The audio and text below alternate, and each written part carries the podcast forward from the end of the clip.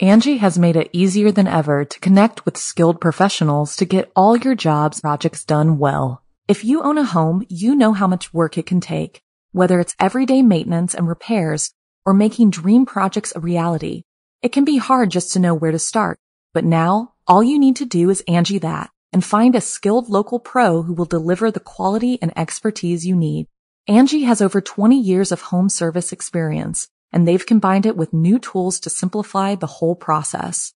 Bring them your project online or with the Angie app, answer a few questions and Angie can handle the rest from start to finish or help you compare quotes from multiple pros and connect instantly, which means you can take care of just about any home project in just a few taps. Because when it comes to getting the most out of your home, you can do this when you Angie that. Download the free Angie mobile app today or visit Angie.com. That's A-N-G-I dot com. The following program is a production of Chilling Entertainment and the creative team at Chilling Tales for Dark Nights and a proud member of the Simply Scary Podcasts Network.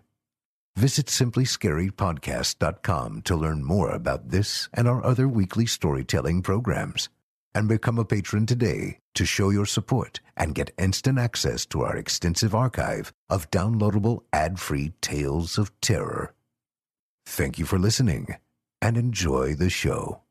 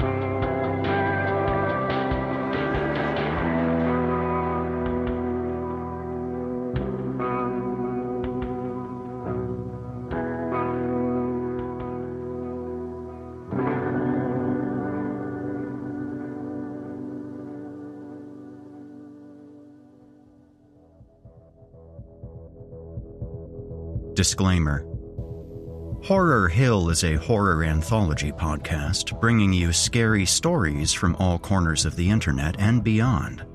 As such, certain stories include content that some listeners might find offensive.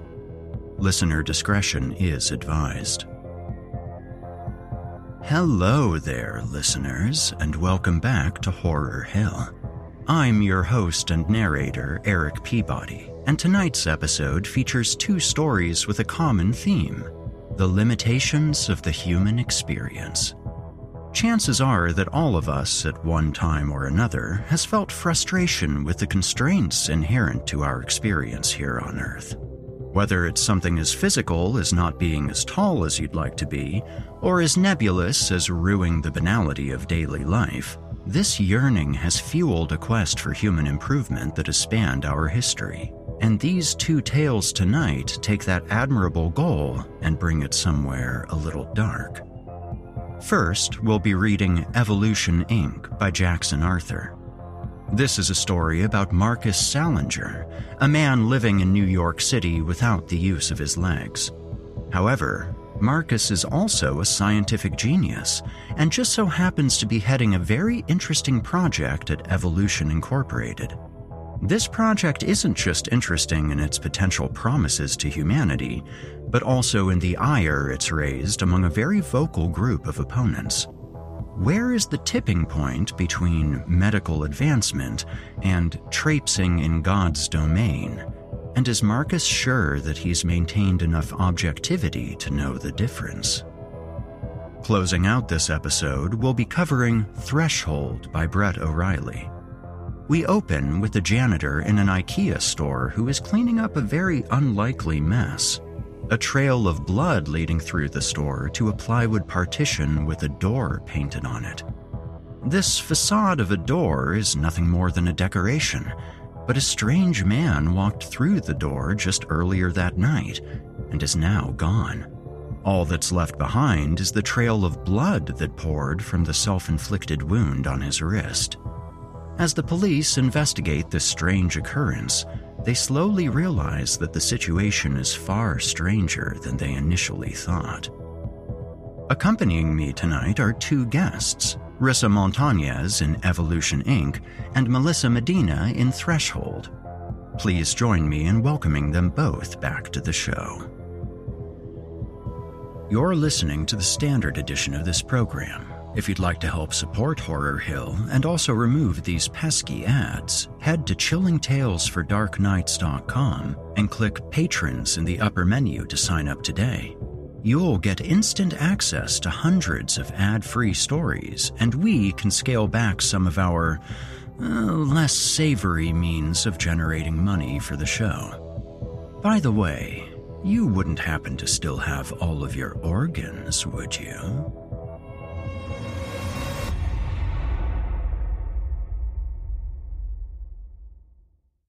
And now, from author Jackson Arthur, I give you Evolution Inc.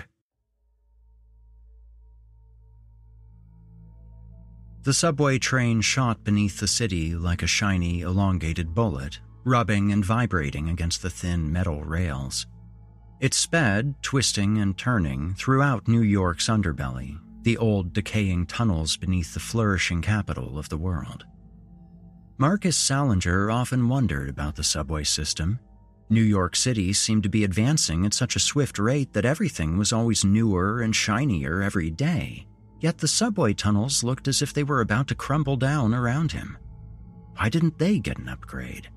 With the sudden and unexpected popularity of monorails, why did subways even still exist? Maybe some old ideas simply refused to die. The text of a science book, angels, and atoms filled a small computer screen which extended from the arm of Marcus's wheelchair. With his head tilted down toward the words, Marcus read, trying to avoid eye contact from other riders. However, a voice sang out from above, making him peek. Evil?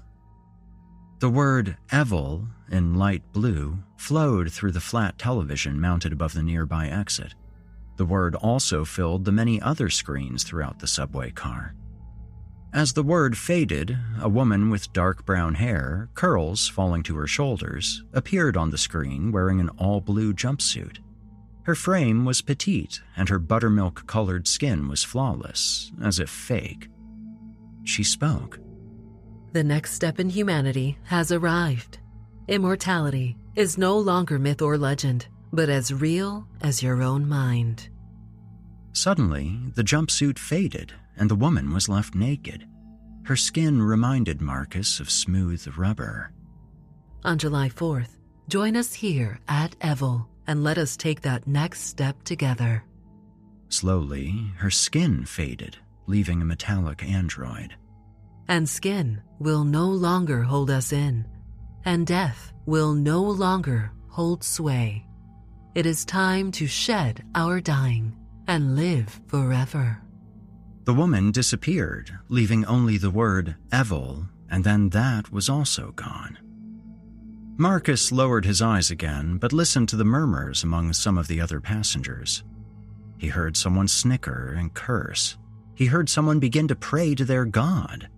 Both responses were growing abundant these days. Then Marcus heard something that he had not experienced much of these days. Two seats down from Marcus's personal chair, an elderly gentleman turned to his companion and whispered, God bless them. Amen, the lady replied. I only wish that all of this had come sooner, the man said. I would be the first in line, by damned. Wouldn't that be nice, dear? Living together forever? She simply nodded. Today could be the day, you know. I hope so. Our time's almost up. Marcus's identification badge felt heavy in his shirt pocket. He would hurry, he thought to himself. Marcus would hurry as if the Lord himself had kicked him in the ass. He would succeed, too, not only for himself, but also for good people like the old gentleman and his lady. The old man reminded Marcus of someone his grandfather.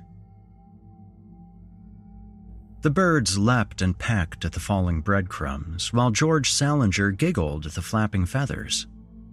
Aren't they beautiful, Marcus? George turned to his grandson and handed him a full piece of bread. Break it up nice and small so that one bird won't hog the whole thing. Okay, Marcus answered, fidgeting because the park bench was uncomfortable against his spine. With his short fingers, Marcus began to break up the dry, stale piece of bread. Okay, he repeated, wanting nothing but to impress his grandfather with his bread breaking skills. All of the Lord's special animals were given wings, George said. You hear me, Marcus? Wings. That's how I know that humans are not God's chosen, because we were never given wings. Birds, insects, angels. Not mankind. Nope. Marcus continued to squirm as the ache rolled up and down the center of his back. Ignoring the pain, he threw out the crumbs as far as he could and watched as the little birds attacked. Birds, insects, angels. Not people, Marcus added, his prepubescent voice cracking. What's wrong? George asked, recognizing that Marcus was fidgeting against the park bench.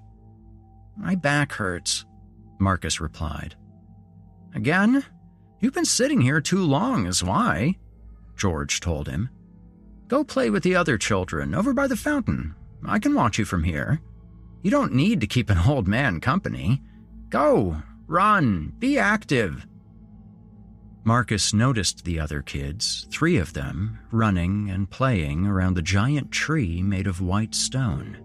From several man made pores built into the stone tree flowed streams of water. Dusk was near, and the low sunlight reflected across the flowing water, giving it the illusion of liquid fire. Marcus sluggishly agreed to join the other kids, but when he jumped from the bench, his feet couldn't feel the ground. His entire body toppled over, causing Marcus to cry out. He immediately reached for his legs, but without sensations. Marcus could not at once find them. Pushing a button, Marcus scrolled to the next page in Angels and Atoms and came across a sentence that stood out. He finished reading it, went back, and then reread the sentence a second time. It was ironic that he would read this passage on this day. The sentence went If science and faith refuse to find a common ground and work together, humankind will never progress any further. As Marcus considered what he had read, the train's air brakes hissed, bringing the machine to a slow stop. Fresh passengers entered and tired commuters exited. Without completely raising his eyes, Marcus noticed a woman and her young son come aboard. They sat directly across from Marcus. He thought about nodding or smiling at them, but didn't. Distant background noise suddenly became clear to Marcus as CNN 4 returned from a commercial break. The voice of a female broadcaster caught his attention. Evel, Susanna Prepon began, before pausing to shuffle her note cards. The self proclaimed makers of miracles hope to accomplish their grandest miracle to date, a miracle worthy of the Almighty Himself, one that they simply call Angel. They will do this today, July 4th, a day known in history as the celebration of independence and freedom. Is there symbolism in using this day? One can only speculate. Another train stop came and went, doors opened and closed, but Marcus kept his attention on the television. The mystery of the human brain has been solved, or so Evel claims. And according to Evel, this long awaited triumph comes with an endless array of possibilities an end to disease, an end to hunger, maybe even an end to death. But how and what exactly is Angel? Apparently, according to an Evel spokesperson, the human mind works like an advanced computer, only specific to each and every person, but a computer nonetheless. Like the data on your computer, everything in it that makes it unique can be transferred to another system. And this idea is the foundation for Angel. The Evel spokesperson refused to give any more details, but through commercials that have been running for several weeks, the idea is pretty obvious. humans could become robots. There is one man, though, who refuses to stand by and let this happen. A picture of Senator Long appeared in the corner, his dark eyes sitting behind thick rimmed glasses. Senator Arthur Long, the woman continued, is angry. They are going to take away our flesh and replace it with metal. They want us all to be robots. Long has been quoted as saying, Senator Long is an active leader of a growing movement known as Skin Against Metal, or SAM, who are, at the moment, continuing their stern protest outside of Evil headquarters in New York. Senator Long, a war veteran, has adamantly spoken out against Evil and the use of cybernetics. Senator Long promises that the protest will remain peaceful, but some worry that the growing tension, which has been building steadily over the past year or so, will erupt very soon. Could the members of SAM and the supporters of Evil ever find common ground? Or will this turn into a bitter battle for years to come? We will have to wait and see. With these final words, a male newscaster appeared on the screen and began to report on the peace treaty between China and North Korea, which did not interest Marcus. Wait and see. No more waiting. Today the world will see, Marcus was thinking, when suddenly he recognized a young man that was sitting several feet from him. Marcus knew the face, but how? When the young man returned Marcus's creepy stare, it came back to him. Johnny. His name was Johnny. And Johnny's right eye was a portion of a second slower than the other because it was robotic. Marcus recalled that Johnny's real eye had been torn out by a dog as a toddler. Apartments.com has more pet friendly rental listings than anywhere else. So, finding the perfect place is easier than ever, and so is finally moving in together. Just the two of you. It's a big step. Lots of new responsibilities, lots of adjustments. Most likely, they'll wake you up at odd hours to go to the bathroom, and you'll most definitely find yourself in trouble coming home late for dinner. They might even unroll all your toilet paper next time. It's just what happens when you two find a new place together. But you're not doing it because you feel like it. No, you're doing it because you love them, because they're family. And that's why Apartments.com has the most pet friendly rental listings on the internet so that you and your furry family can find the perfect new place together. Apartments.com, the place to find a pet friendly place. Angie has made it easier than ever to connect with skilled professionals to get all your jobs projects done well. If you own a home, you know how much work it can take, whether it's everyday maintenance and repairs or making dream projects a reality. It can be hard just to know where to start, but now all you need to do is Angie that and find a skilled local pro who will deliver the quality and expertise you need. Angie has over 20 years of home service experience and they've combined it with new tools to simplify the whole process. Bring them your project online or with the Angie app, answer a few questions and Angie can handle the rest from start to finish or help you compare quotes from multiple pros and connect instantly, which means you can take care of just about any home project in just a few taps. Because when it comes to getting the most out of your home, you can do this when you Angie that. Download the free Angie mobile app today or visit Angie.com. That's A-N-G-I dot com. Evil. That was how Marcus recognized Johnny. But did Johnny recognize Marcus in return? Probably not.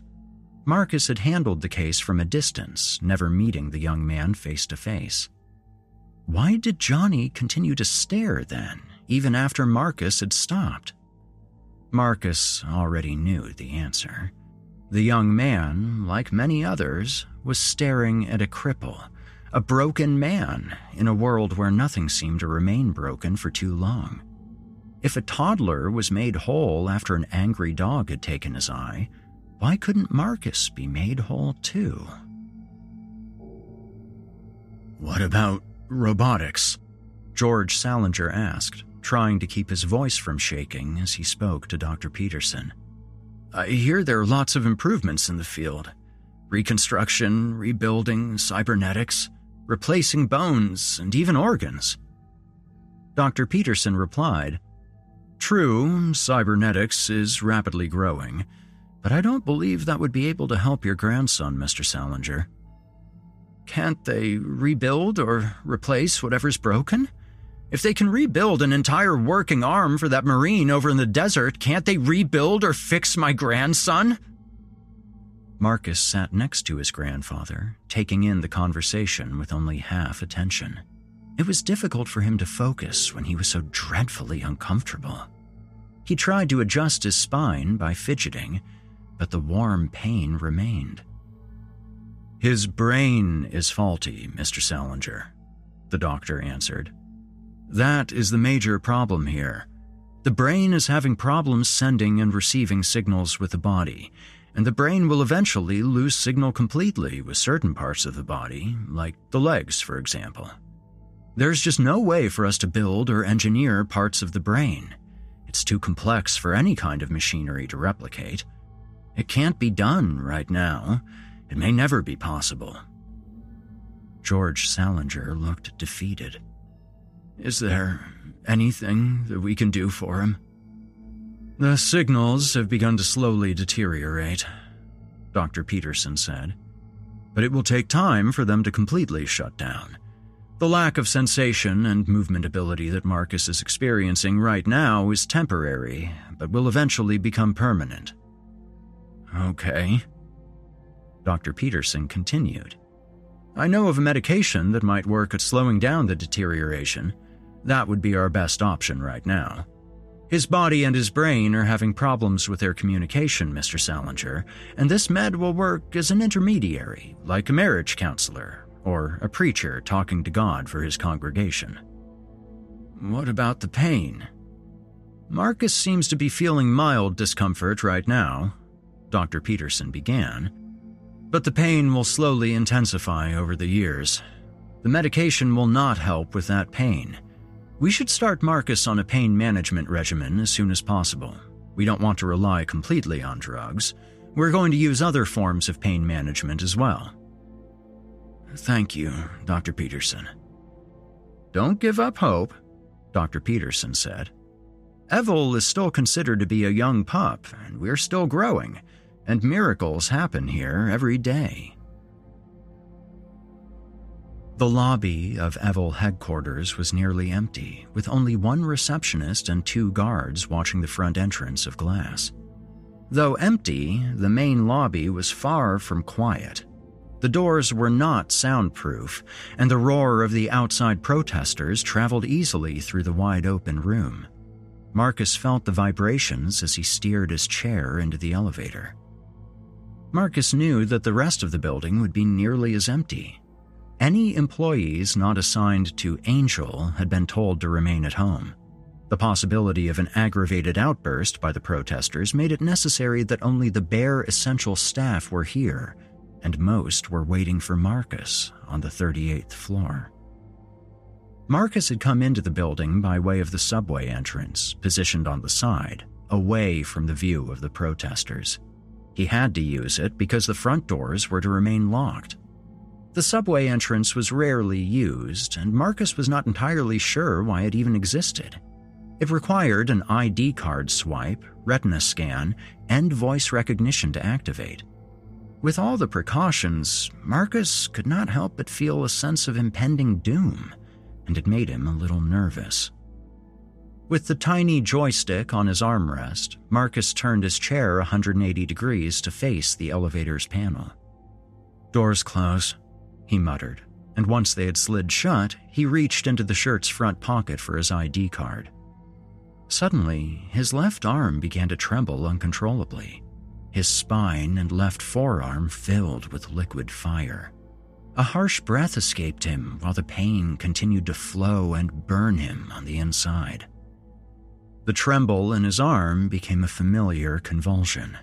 Using his right arm, Marcus clutched the other and forced it onto the armrest. Quickly, yet carefully, he managed to lock two straps across his left arm, keeping it secure. Marcus had taken his meds already.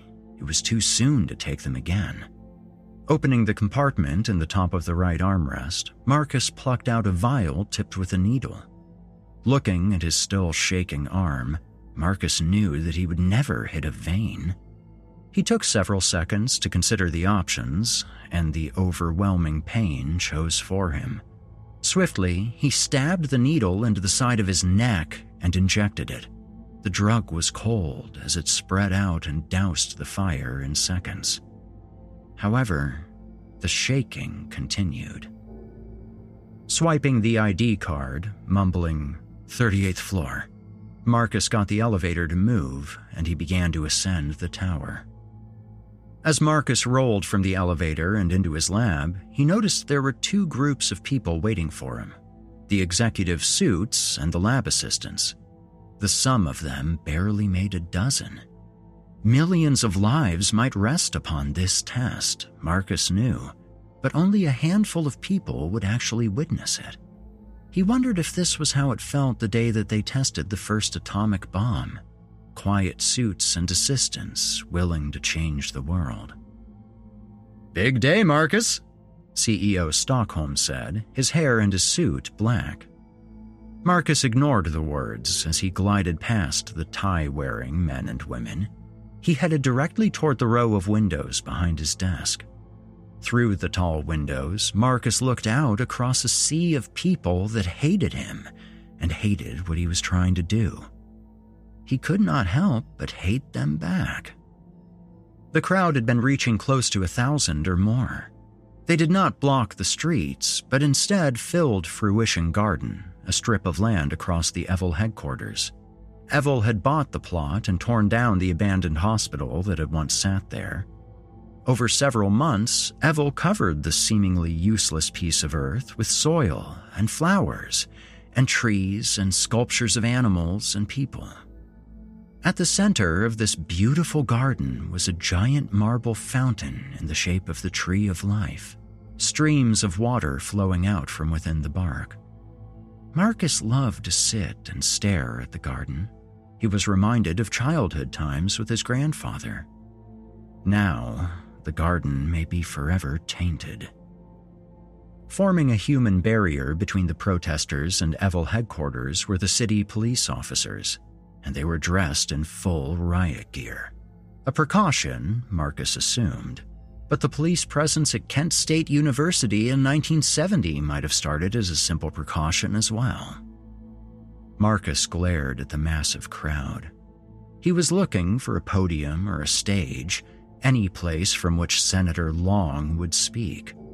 And Senator Long would speak. Marcus knew that.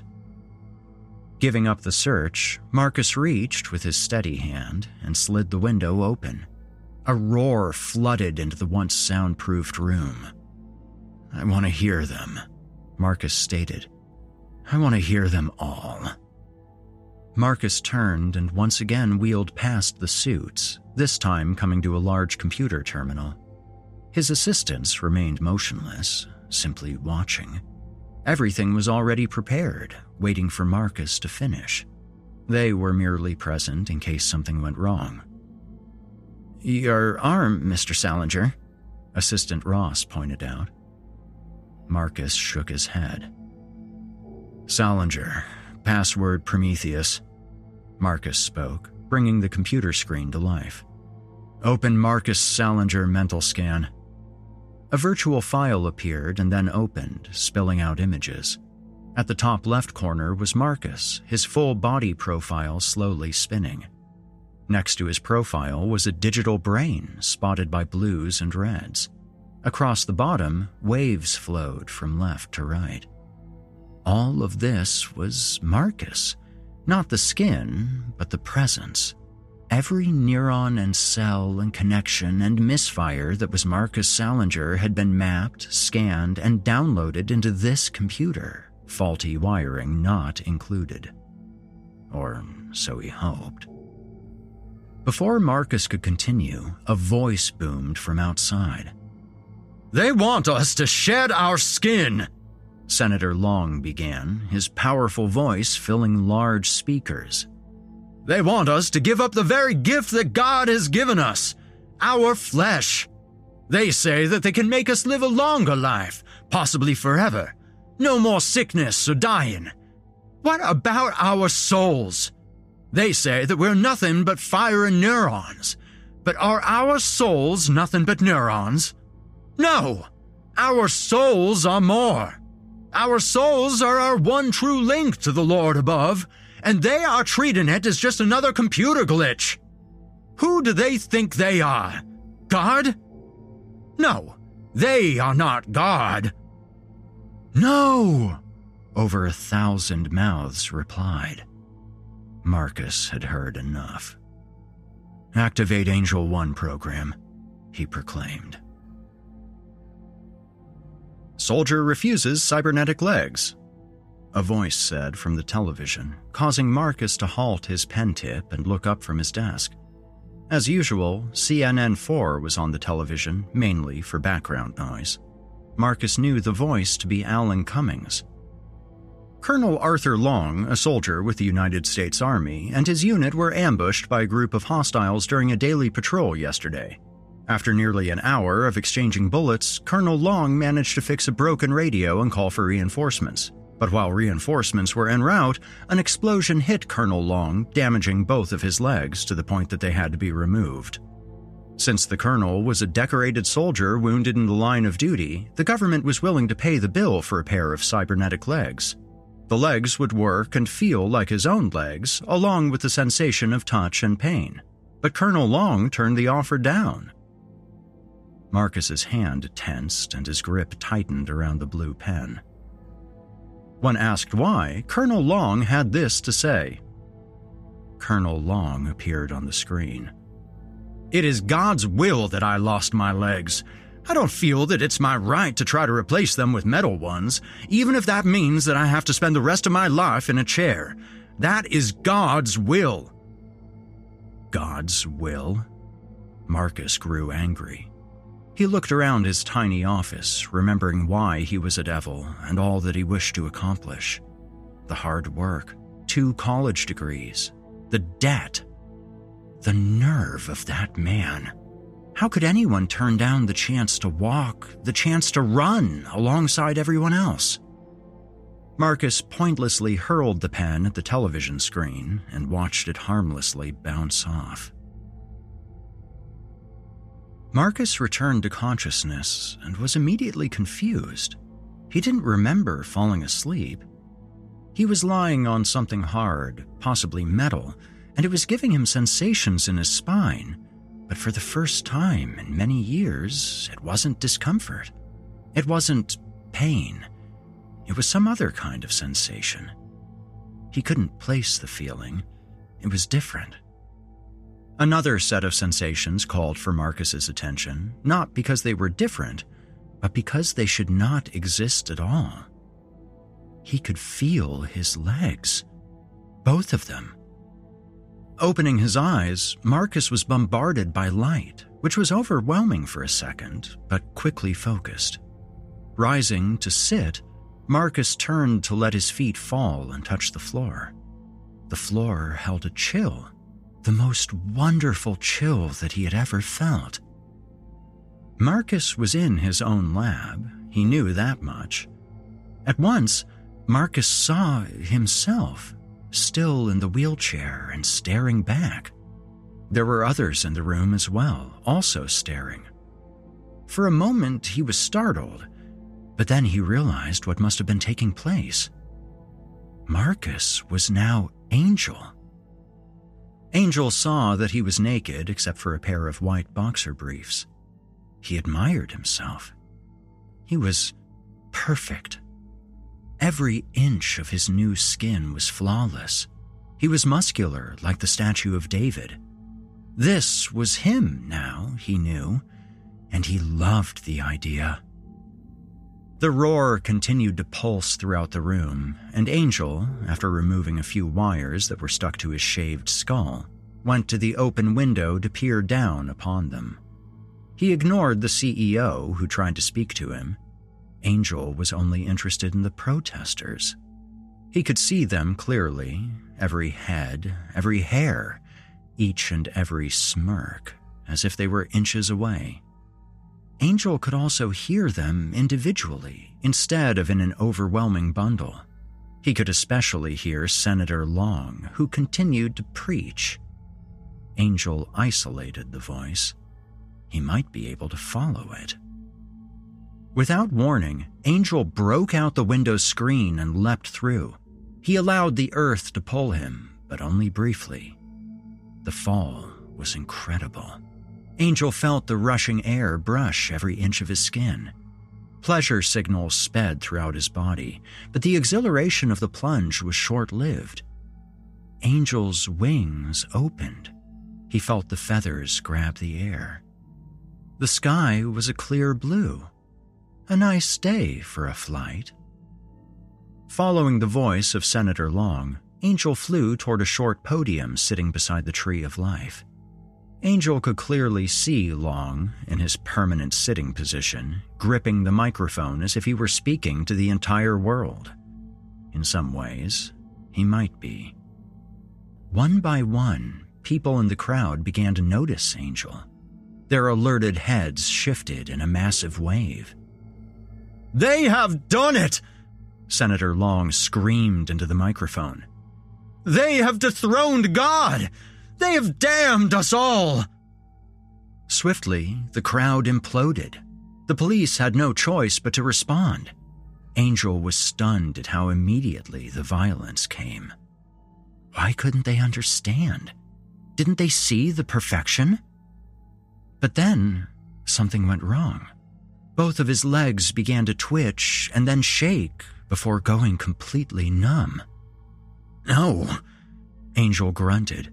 His brain had been scanned, but the underlying problem, the one that Marcus had been convinced had been left behind with his flesh, still existed. It had been more deeply rooted than Marcus had realized. Angel cursed and damned his creator.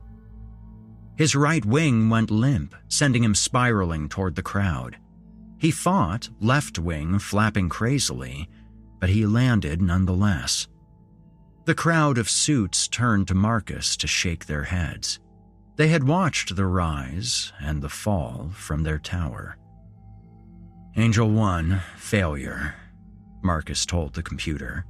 The screen was already filling up with data being thrown back to them from the fallen angel. What had been the mistake? Marcus would know soon enough, and then he could fix it. And then he could move on to Angel 2. It took God six steps to make the world, but maybe it would only take Marcus two steps to change it.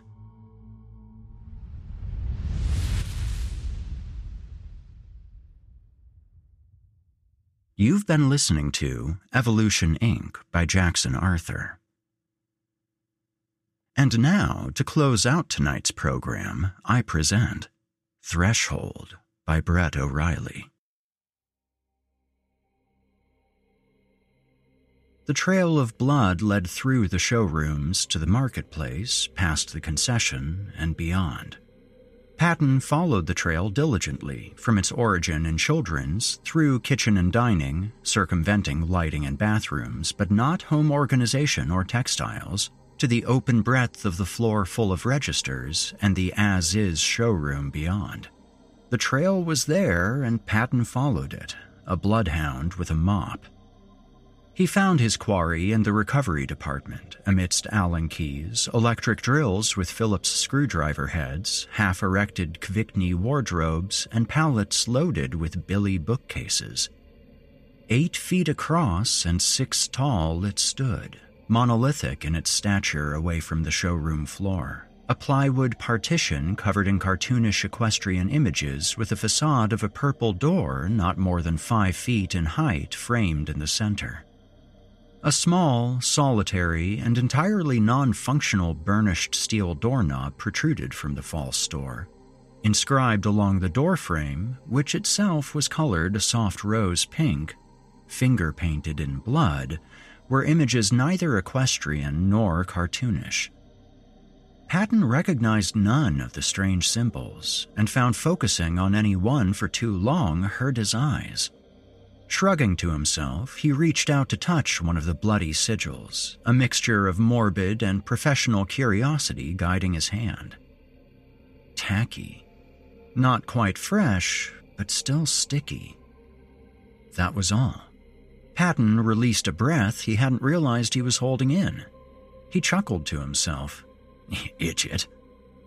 He wiped his hands on his coveralls and thought to himself, You're not in a Stephen King movie, knock on wood.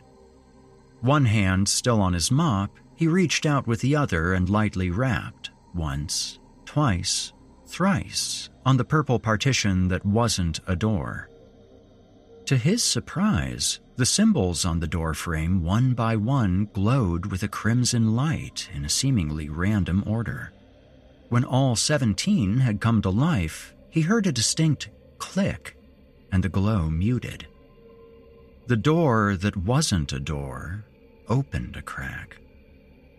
Seconds turned into minutes as Patton stood frozen, staring at the open edge that shouldn't be, at the doorknob that shouldn't pull.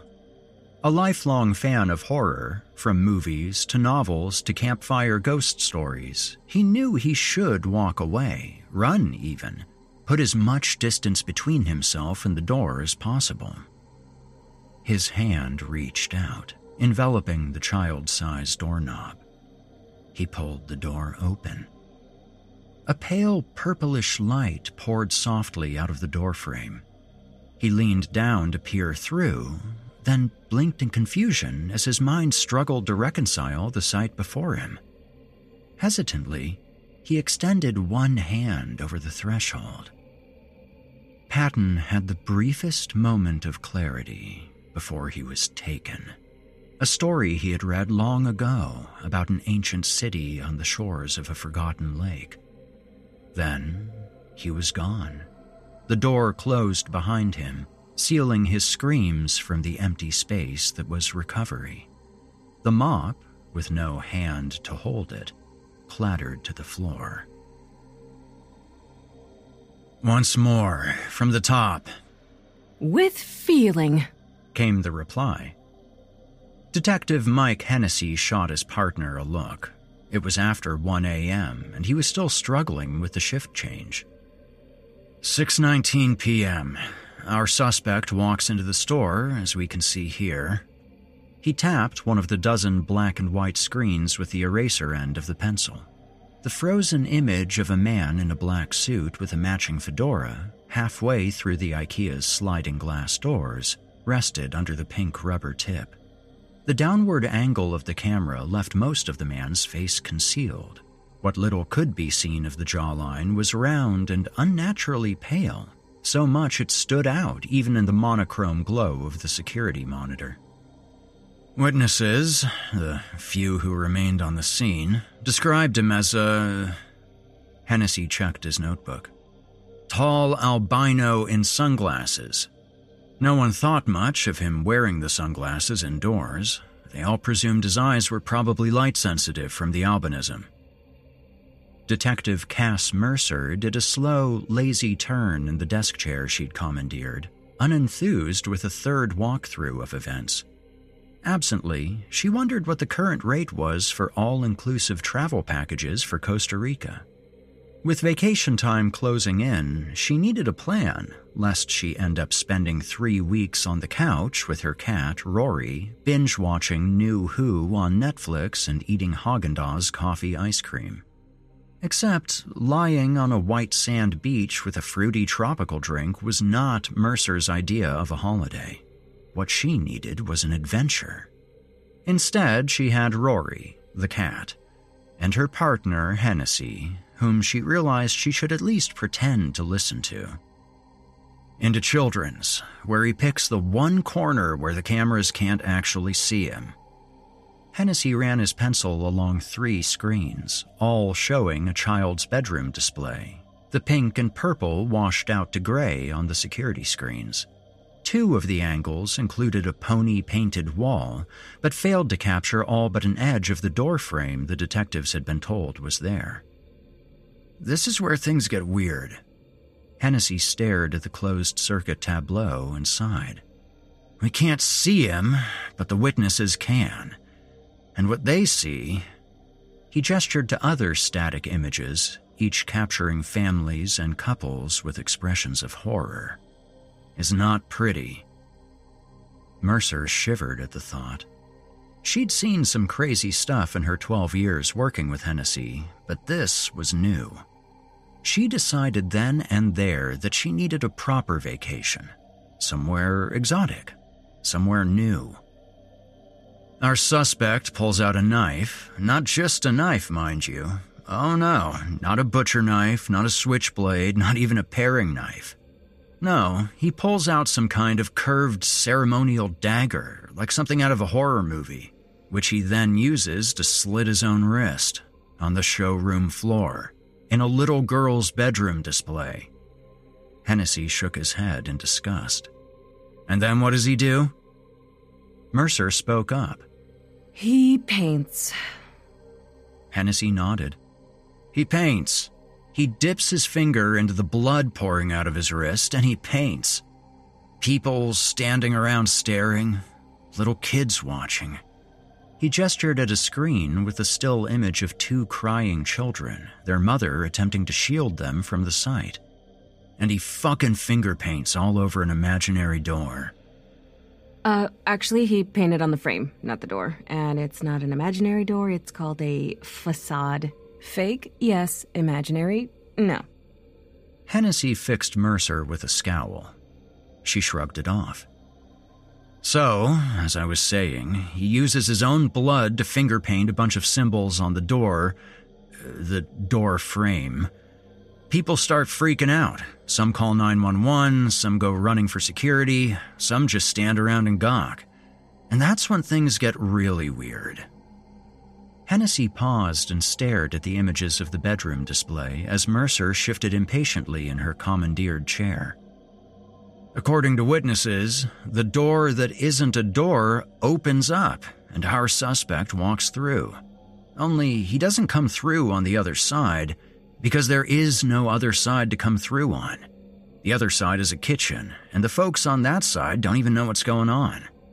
Hennessy tapped a screen showing a middle aged couple investigating a kitchen countertop and set of cupboards. So our suspect has literally stepped through a door that doesn't exist and has vanished. He's nowhere. He's not on any footage after the incident, there's no sign of him leaving the store, and by the time security gets their asses there, the door that all the witnesses say was a door is no longer a door. It's a Hennessy reached for the word. Mercer handed it to him. Facade. Yes, thank you. A facade. A facade with bloody finger paint around it. Hennessy turned his back to the TVs and leaned against the security desk, rubbing the bridge of his nose with two fingers. Mercer watched him for a moment with mild concern. The thought that she wasn't the only one who needed a vacation crossed her mind. You want me to pick it up before you, you know, stroke out? She gave him a gently patronizing smile. Hennessy grimaced, his eyes narrowing, which only made his partner's smile wider. With a sigh, he surrendered. The sheer implausibility of the incident was grinding on his nerves, adding to an undefined edginess he'd been carrying around all night. He could feel his agitation floating right below the surface, but didn't want to take it out on his partner. Easier to capitulate. By all means, be my guest, he said. Mercer leaned forward, eager to get on with things. so, the manager and security. She hooked a thumb at the closed door to the security office. Cordon off the kids' area while the general duty officers are showing up. The GDs take statements from the looky loos, assess the scene, decide there's no threat and no need for forensics, give the home team the okay to clean up, which, of course, is what brings us here. The store closes, everyone goes home, except staff, of course, two of whom take the vandalized partition from the bedroom set and move it to the maintenance room. Mercer scooted her chair forward to point at an image of a man and a woman, both in golf shirts, pushing the wheeled partition towards a set of oversized swinging double doors. Steve Cody and Lynn Tyler. Both were supposed to clock out after they finished moving the partition. Neither did. In fact, no one sees them again. According to the cameras, they went into the maintenance room but never came out. And, of course, today just happens to be the day the cameras in the maintenance room suffer from an electrical short. As for everyone who's been in the room since, no one's seen any sign of them, with the possible exception of. She pointed to a screen containing Jeremy Patton and his mop bucket. The janitor, er, custodian, maintenance, engineer, whatever he is. Hennessy checked his notebook. Uh, Jeremy Patton. Yes, Jeremy Patton, the man with the mop, starts at the scene of the crime and works his way through the store, mopping up the blood trail left by the partition, which, if you think about it, is a lot more blood than you'd think there'd be. Mercer mused, more to herself than her partner, before returning to her train of thought. Anyways, he's very clearly good at his job, doesn't miss a single smear. You might say he's good to the uh, last drop. Hennessy winced. Anyway, he too enters the maintenance room. He too, upon crossing that threshold, mysteriously vanishes. Five other people enter and leave the room without ever seeing any of the missing staff. Two of the five were security guards actively looking. No luck, no sign of them. Which is when we get called in. And now? Well, we've run through the script with the GDs, again with security, and now just the two of us. Now, I'd say, time to take the tour? Great. Hennessy flipped his notebook shut. Where do you want to start? Mercer stared at the bank of cameras, focusing on the screen showing the tall, pale man in the main entrance. Let's start at the beginning, in the bedroom. Mercer stood up and led the way out of the security office and into the hall, where the store manager, a tiny woman named Camilla Parsons, waited with three store security guards. Hennessy took a last look at the televisions before following Mercer into the hall. His eyes found the only clear shot of the pale man's face, the eyes hidden behind dark glasses. Something about the man's face was off, though Hennessy couldn't put his finger on it. Whatever it was, it only increased his apprehensiveness. The sensation remained long after he'd closed the door. Cammy, as the store manager liked to be called, and a short, well muscled security guard named Rob Yamato escorted Hennessy and Mercer to the scene of the bloodletting. Of which there wasn't much to be seen. With the partition removed, there was a child's bedroom display on one side with a pale lavender Busunge extendable bed and white Stuva wardrobe. On the other side, a farmhouse kitchen furnished with a betrayed range and Bodbyn fronted cabinets the remaining walls decorated in sunflower yellow with blue cornflowers. The two detectives gave the displays a careful once over. No hidden doors, no secret compartments, not even a kitchen cupboard big enough to hold a pale stranger with slit wrists. As for evidence, Jeremy Patton had done his job well. No traces of blood were visible anywhere. Looks like this is a wash. Mercer spoke up. Hennessy ignored her slight smile. She turned to Cammy. Can you take us to the maintenance room? Uh, certainly, although it's uh, not the maintenance room, we call it the recovery department. It was apparent to both detectives Cammy was not so much eager to please as eager to have done with the whole situation, despite her friendly demeanor. Please, follow me. She strode off through the IKEA corridors, swimming upstream against the yellow arrows that lay scattered along the floor. Mercer marveled at the woman's size in comparison to their security escort. Yamato wasn't more than two inches taller than Cammy, yet was twice as thick in the torso. Probably bench presses VWs. She mused to herself. Too bad he's not my type. She followed Cammy through the store as the two men trailed behind. The route was quicker than the one Patton had taken.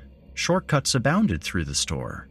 Here, an unobtrusive doorway which cut from bathroom to textiles.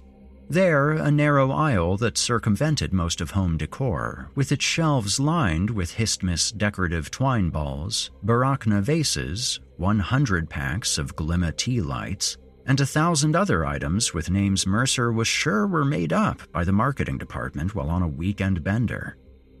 Once upon a time, Mercer would have delighted in wandering the Swedish maze, measuring a Malsjö glass door cabinet with her eyes, or imagining how the three set of Piatrid seascapes would look above the sofa in her living room.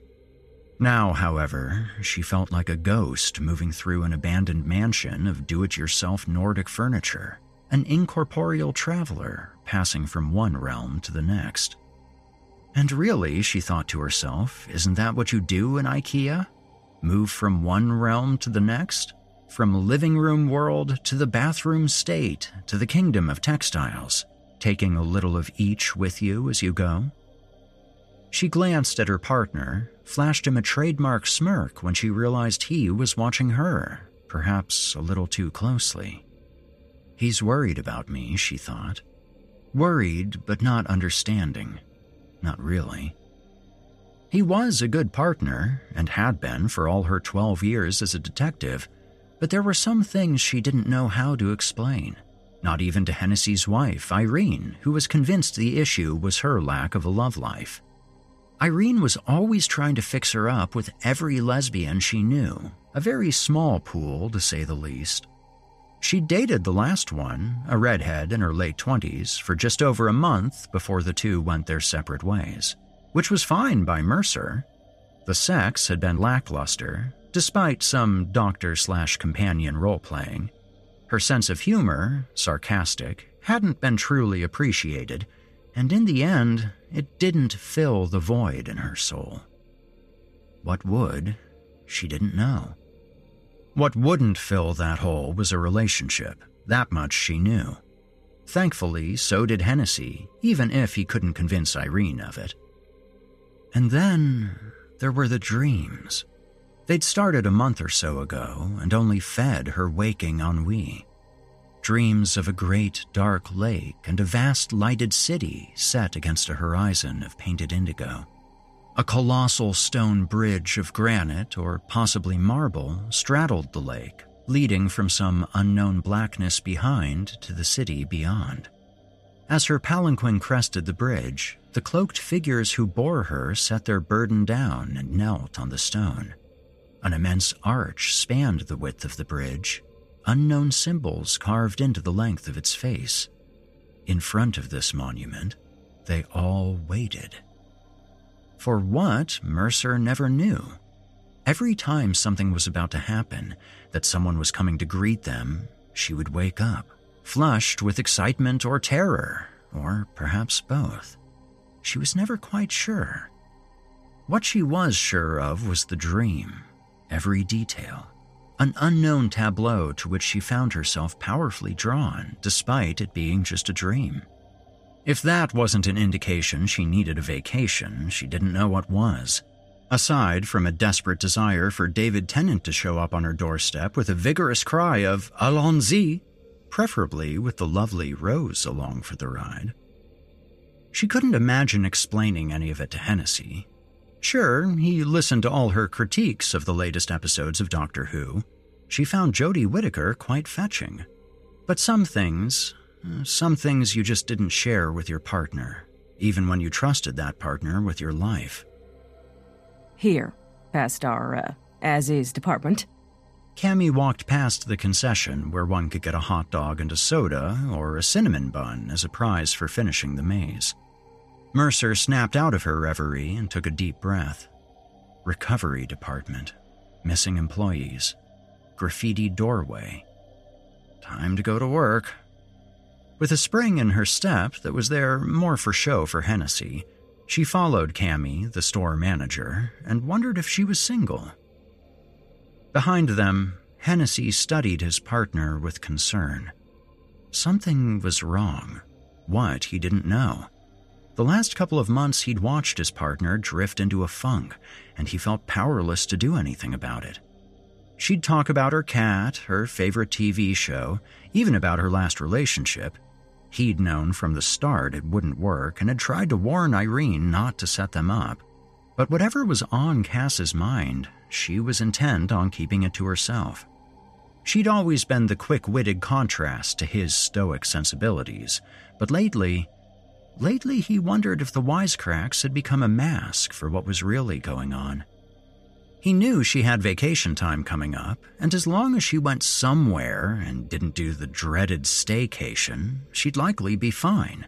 And if she did stay home, well, he'd keep an extra close eye on her then.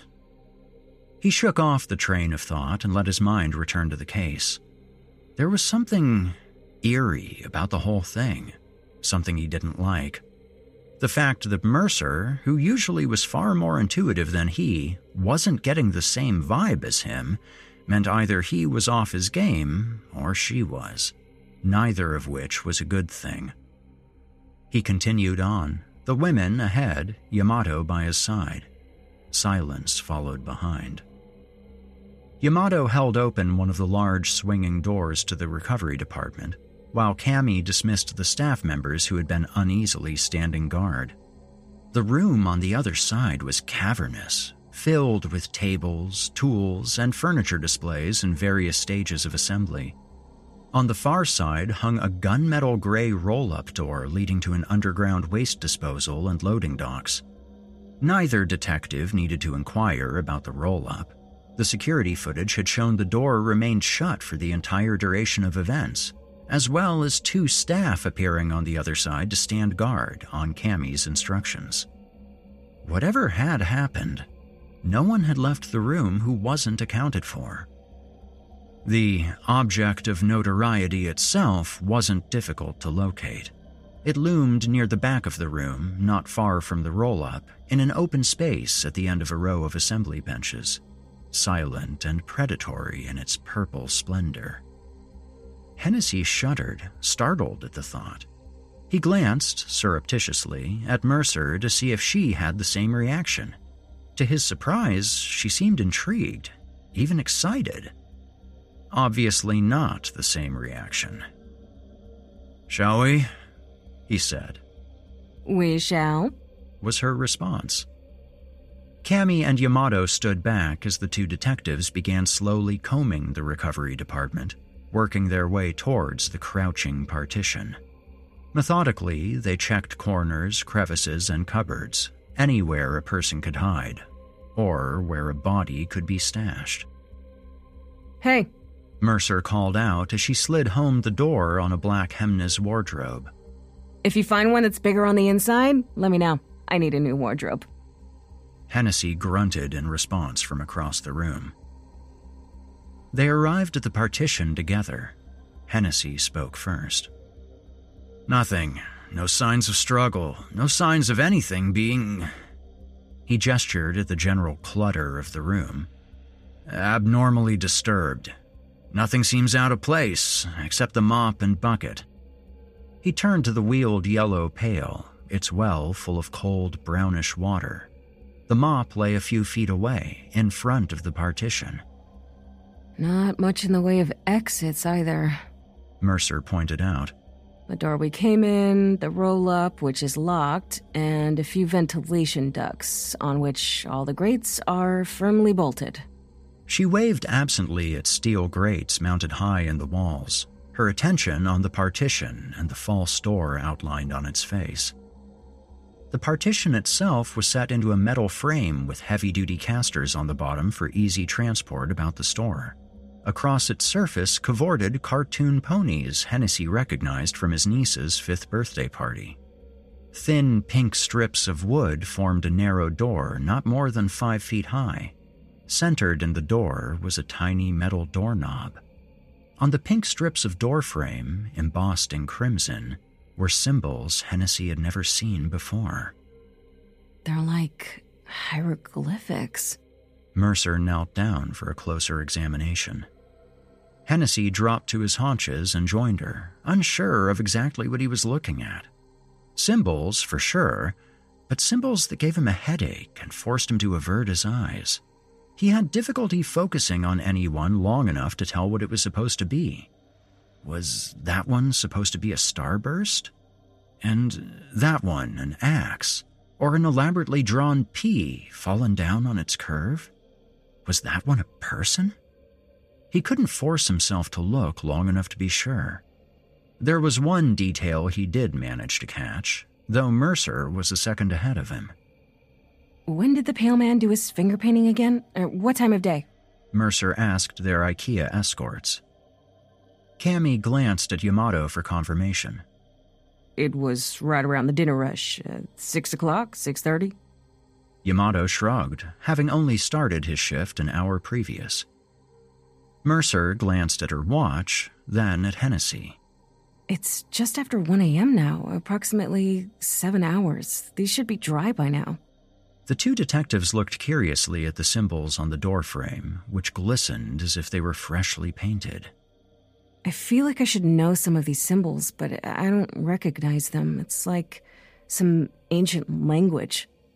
Although that one looks like a telephone booth, she added. Impulsively, Hennessy reached out for the doorknob. Cammy, Yamato, and Mercer all froze in place, watching as his hand haltingly closed around the steel orb. Not daring to breathe, Hennessy turned the knob. It didn't move. All four exhaled together with relief and the slightest touch of embarrassment. Hennessy shook his head and straightened up. Sometimes a facade is just a facade. He looked around at the expanse of the room. Still doesn't explain what happened to our missing people, though. A mildly disappointed Mercer glanced at the roll up. Maybe they did get out the back somehow, ended up in the loading bay. She turned to Cammy. Do you have a key for the door? Actually, I do. I, I don't normally carry it, but I thought you might need it. Hennessy looked at the ring of keys on Yamato's belt, then at Yamato himself. The security guard shrugged, but didn't say anything. Hennessy concealed his smile. Mercer turned to her partner. I'll poke around out there if you want to keep an ear out for the door. Ha ha, very funny. Cammy unlocked the roll up and opened it, revealing two nervous staff in yellow IKEA shirts. Sending them off to their regular duties, Cammy led Mercer out into the store's back bays, leaving Hennessy and Yamato alone with the door. Hennessy drifted around to the other side of the partition to view the scene. The reverse was kitchen decor, the now familiar sunflower yellow with a framed painting of a farmhouse hanging over a tea towel rack. No doorknob, no door frame, just a slice of rural life. Yamato's voice floated over from the opposite side.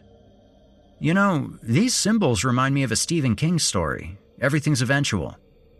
Yeah? How's that? Hennessy studied the house and the frame and contemplated life on a farm. Promptly dismissed the idea. Well, the story's about this kid who sees symbols in his head, which he can then write down to kill people. He calls them Sancophytes. Uh, the, the symbols, that is. Only the person they're meant for can look at them. Anyone else gets a headache. And judging by the one I've got coming on, I think I'm safe. Knock on wood. Hennessy heard Yamato rap on the panel three times. With the last knock, Hennessy's veins inexplicably filled with ice. On the opposite side of the partition, he heard a click, like a door opening. What the hell? Yamato's voice was full of amazement. From his side of the wall, Hennessy heard a door swing open on hinges that didn't exist. Before him, the kitchen facade remained exactly that a facade, nothing more. Instinct pushed aside reason as he rounded the corner of the partition, one hand snapping open the holster of his Glock without pulling the trunk. Yamato, short to begin with, was bent slightly over, looking through the door that had opened in the partition. Across the threshold, purplish light spilled out, bathing the guard and the surrounding floor in its luminescence. Along the frame, the symbols, the Sancophytes as Yamato had called them, were glowing a soft crimson. Yamato, step away from the door, Hennessy warned, slowly advancing. It's so. It's so. Yamato put a hand on either side of the door, leaning forward to better see. Hennessy stepped behind Yamato and started to kneel down to see for himself when it struck, snaking around Yamato's right arm to the elbow and pulling taut. Hennessy thought it was a tentacle at first. However, the undulating ridges of muscle, combined with a muted whitish coloration, made him think of a worm, albeit one of colossal size. Yamato lurched forward with a yelp, his right hand slipping off the doorframe, his left clutching at the edge. His own reflexes honed by adrenaline, Hennessy wrapped both arms around Yamato's chest and pulled, gaining a few inches of ground. Both men planted their feet against the bottom of the partition and strained against the alien appendage, Yamato's face written over in pain and terror. Help me! Yamato's plea was a murmur, fear and concentration melded together. Hennessy found himself thankful Yamato was a weightlifter. Whatever the appendage belonged to, it was strong. Strong enough that without Yamato's extra muscle, both of them would have been easily pulled through the door. Adjusting his position for a better angle, Hennessy was horrified to realize that what he thought was one appendage were actually three, all with gaping orifices at their ends. Suddenly, multiple thin, milky white tendrils shot out of each orifice, penetrating the skin on Yamato's muscled arm. Hennessy could see the tendrils moving under the surface, like living strands of twine. Yamato half shrieked, half whimpered, Oh God, oh God, they're inside me! He writhed momentarily in Hennessy's arms, then went slack. The tug of war ceased. Hennessy's mind reeled in horror as the long, pale strands began to pulse under Yamato's skin and Yamato began to lessen in his arms. An 18 year veteran of the Force, Hennessy had never come as near to breaking as he did in that moment, as Yamato deflated like a Tetra Pak through a straw. In all of those 18 years, Hennessy had only drawn his weapon three times, and only once was he forced to use it. There was no hesitation to do either this time. His Glock barked three times. A horrid keening sound arose from the other side of the door as the milky tendrils withdrew from Yamato's shell with frightful speed, and the ropey appendages that housed them withdrew from the guard's arm and into the queer purplish light. Hennessy caught a brief glimpse beyond of a vast bridge that sloped down to a lighted city of impossible angles and a something some entity whose proportions his mind refused to register, appendages flailing about. Then he stumbled backwards, still clutching the late Akio Robert Yamato, as the door swung shut. He might have kept his feet had it not been for the abandoned mop bucket. He managed not to overturn it, but still fell to the floor with his gruesome cargo. As pain shot through his tailbone, he scrambled away from Yamato's corpse, horrified. The security guard's skin had turned yellowish orange and hung loose on what had been a solidly muscled frame not more than a minute ago. Hollow was the word that leapt to Hennessy's mind.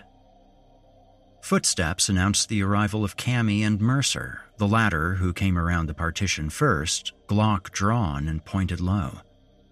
She froze at the sight of Yamato. Bewilderment crossed her features. She looked at Hennessy with questioning eyes. A moment behind her, Cammy came around the edge of the partition and screamed at the tableau. Her breath started to come raggedly as hyperventilation set in. Mercer ignored her and instead moved forward for a closer look at Yamato's diminished remains. What the hell happened? Mercer's voice was full of horror and fascination. Cass, I don't even know how to tell you. The door, it opened. It actually opened. There was this. this thing on the other side. Hennessy struggled to his feet as the two women circled fully around to the purple side of the partition. Cammy still struggled to get her breathing under control. Mercer, weapon still in hand, stepped up to the door and tried the knob. Nothing moved. She looked at Hennessy, concern written on her face. I. Hennessy shook his head. I swear it opened. Wait. Hennessy struggled to recall the details. He. he knocked. He knocked three times. Mercer, still clearly worried, reached out to the door without taking her eyes off Hennessy and rapped three times. Both detectives and the store manager held their breath. A yellow glow began to build from the Sancophytes outlining the door. Both Mercer's and Cammy's eyes went wide in disbelief. Hennessy raised his weapon and leveled it at the door. Cass, step away from the door, now! Still in awe, Mercer stepped back, giving the partition space. The yellow glow grew brighter and brighter before a click resonated in the air. The Sancophytes dimmed but did not extinguish as the door swung open, purplish light spilling into the room. A figure stepped through the door. A tall, pale man dressed in a black suit with dark glasses and a fedora. The man from the security footage. He was taller than the cameras had conveyed, thinner, too. Hennessy would have said gaunt, but the pale man's face was full and roundish, abnormally so.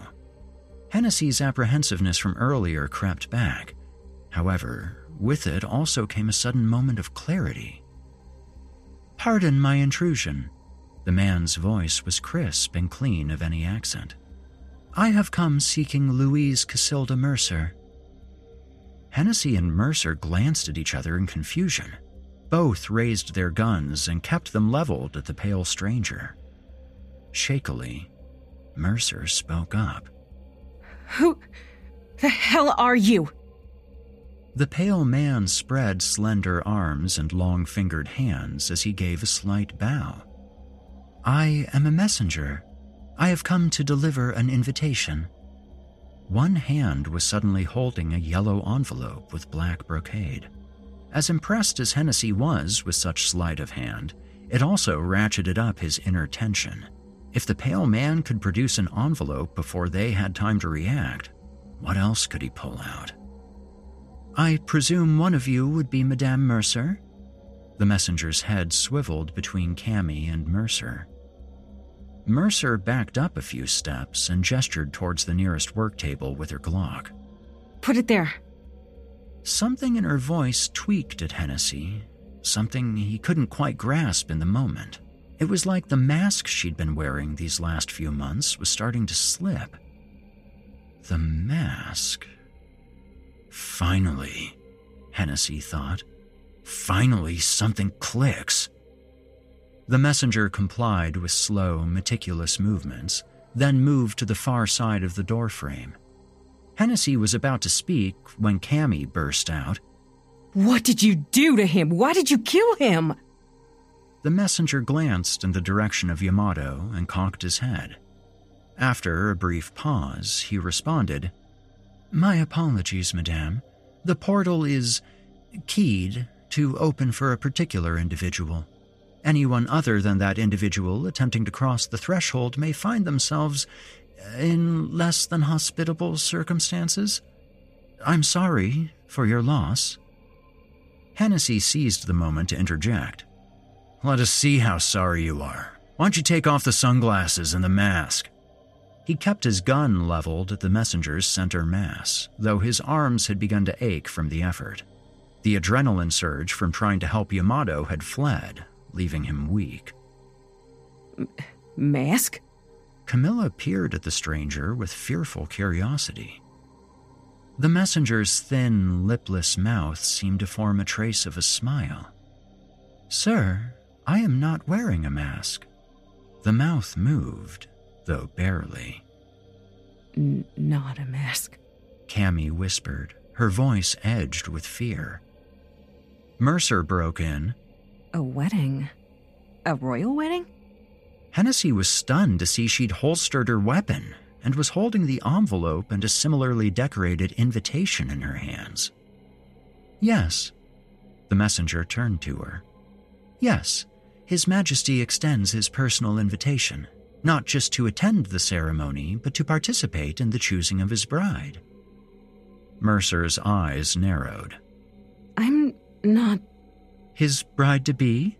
No, she will be chosen through a special ceremony. And you're not. No, I am only a messenger. And how did you know I'd be here? Now that I knock on the door. The messenger replied, Some things are simply written in the fabric of reality, as unchangeable as the stars, as destined as your answer. Hennessy glanced back and forth between the two in angry confusion. Cass, you're not seriously considering going with this freak, are you? I don't know. I, I don't know, Mike. I mean, think about it. This isn't just a chance to go to a wedding, a, a royal wedding at that. I mean, this is a chance to see. She gazed at the yawning doorway. A whole other world. Mike, this is the vacation of a lifetime, and the vacation of. Mercer hesitated as the whole truth of her next statement dawned on her. Mike, this is the vacation of my dreams. Cass, are you serious? This isn't your madman in a blue box you're always on about. This is some pallid freak in a mask who killed Yamato. Hennessy gestured wildly at the security guard's corpse. And probably killed the missing staff as well. You don't know what he'll do to you on the other side of that door. You can't trust him. Mercer looked at her partner and gave a strange, sad smile. I. I know you don't understand, Mike. You never really have. She nodded at him. But that's okay. She turned to the messenger. It's bigger on the other side, isn't it? Worlds bigger, came the reply. Mercer stepped up to the door, hesitating at the threshold. I'm sorry, Mike, she said, looking back at her longtime partner. I am too, Cass. I am too. Hennessy squeezed the trigger of his Glock three times. All three shots struck the messenger in the upper chest, launching him back against the partition, which threatened to topple over. His face! Cammy started to shriek. It's not a mask. His face is not a mask. Hennessy gaped in horror at the messenger's face. The dark sunglasses had fallen askew and hung from one ear, revealing a bare patch of white flesh, indistinguishable from cheek to forehead. On the other side, a single milky eye the size of a billiard ball, with a pupil as big as a silver dollar, darted back and forth from Hennessy to Cammy to Mercer. With a popping sound that reminded Hennessy of pulling a rubber mat from the bottom of a bathtub, the messenger's face began to separate itself from what Hennessy realized was its host body. The messenger had not been wearing a mask. It had been wearing a costume. With dispassionate control, Hennessy readjusted his aim and fired twice. Sensing the coming attack, the messenger, the real messenger, pulled itself to one side, causing the first shot to impact with a skinless, eyeless human head. Muscle, bone, and gray matter splattered across ponies dancing on a field of purple. The second shot struck home, not in the horrid cyclopean eye, but the messenger's pallid flesh. It started to keen so violently that Hennessy was forced to cover his ears from the pain. He stumbled forward to pull his stunned partner from the door, but the messenger was quicker. Insectile legs propelled it from its now defunct host to Mercer, knocking her over the threshold as the door closed behind it. Hennessy hit a blank wall. The Sancophytes, which had glowed throughout, faded away, not just in illumination, but as if they never existed. When Hennessy twisted the doorknob, it wouldn't turn. When he pounded on the door three times, no click was heard, no seam appeared, nor did one on all his successive attempts, which was how security found him, having been summoned by the sound of gunshots. Pounding on a purple colored partition, surrounded by frolicking ponies, yelling, Cass! over and over again. Oblivious to two corpses, one desiccated and one disfigured, as well as to Camilla Parsons' endless mad litany. Not a mask. N- not, not a mask. Not a mask.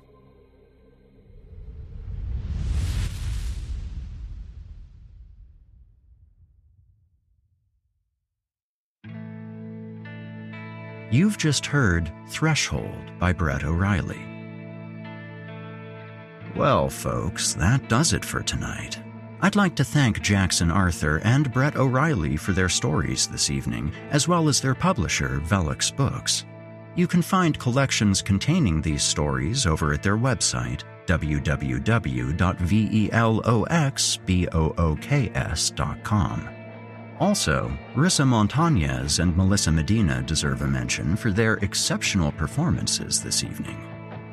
I'll be back next week with a particularly harrowing story of childhood suburban bliss. Until then, listeners, stay spooky. You've been listening to the Horror Hill Podcast, a production of Chilling Entertainment and the creative team at Chilling Tales for Dark Nights. Tonight's episode was hosted and narrated by yours truly, Erik Peabody. Original music provided by Erik Peabody and Nikki McSorley. Finalization by Erik Peabody and Craig Groshek.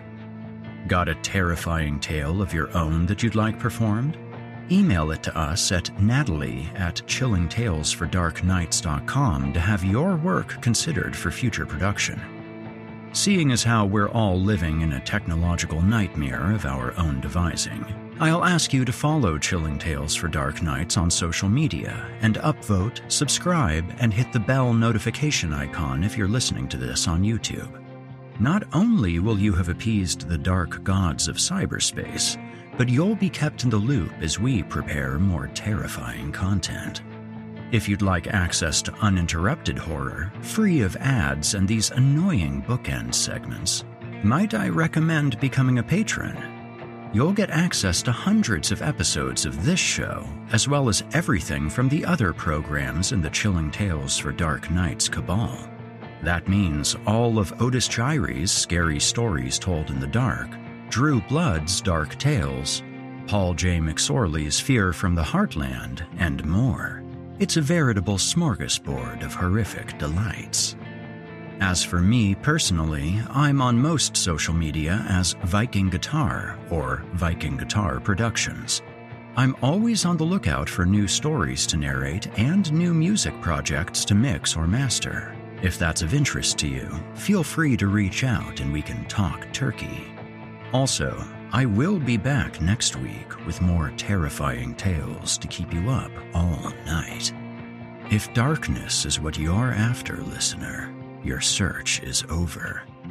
Yet, let it be known, you haven't found the darkness.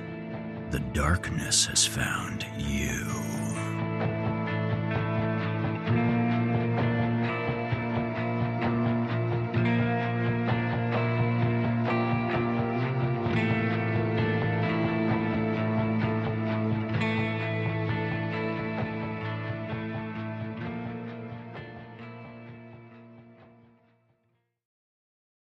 Angie has made it easier than ever to connect with skilled professionals to get all your jobs projects done well. If you own a home, you know how much work it can take, whether it's everyday maintenance and repairs or making dream projects a reality.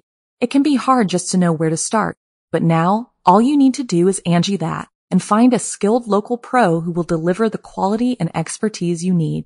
Angie has over 20 years of home service experience and they've combined it with new tools to simplify the whole process. Bring them your project online or with the Angie app, answer a few questions and Angie can handle the rest from start to finish or help you compare quotes from multiple pros and connect instantly, which means you can take care of just about any home project in just a few taps. Because when it comes to getting the most out of your home, you can do this when you Angie that. Download the free Angie mobile app today or visit Angie.com. That's A-N-G-I dot com.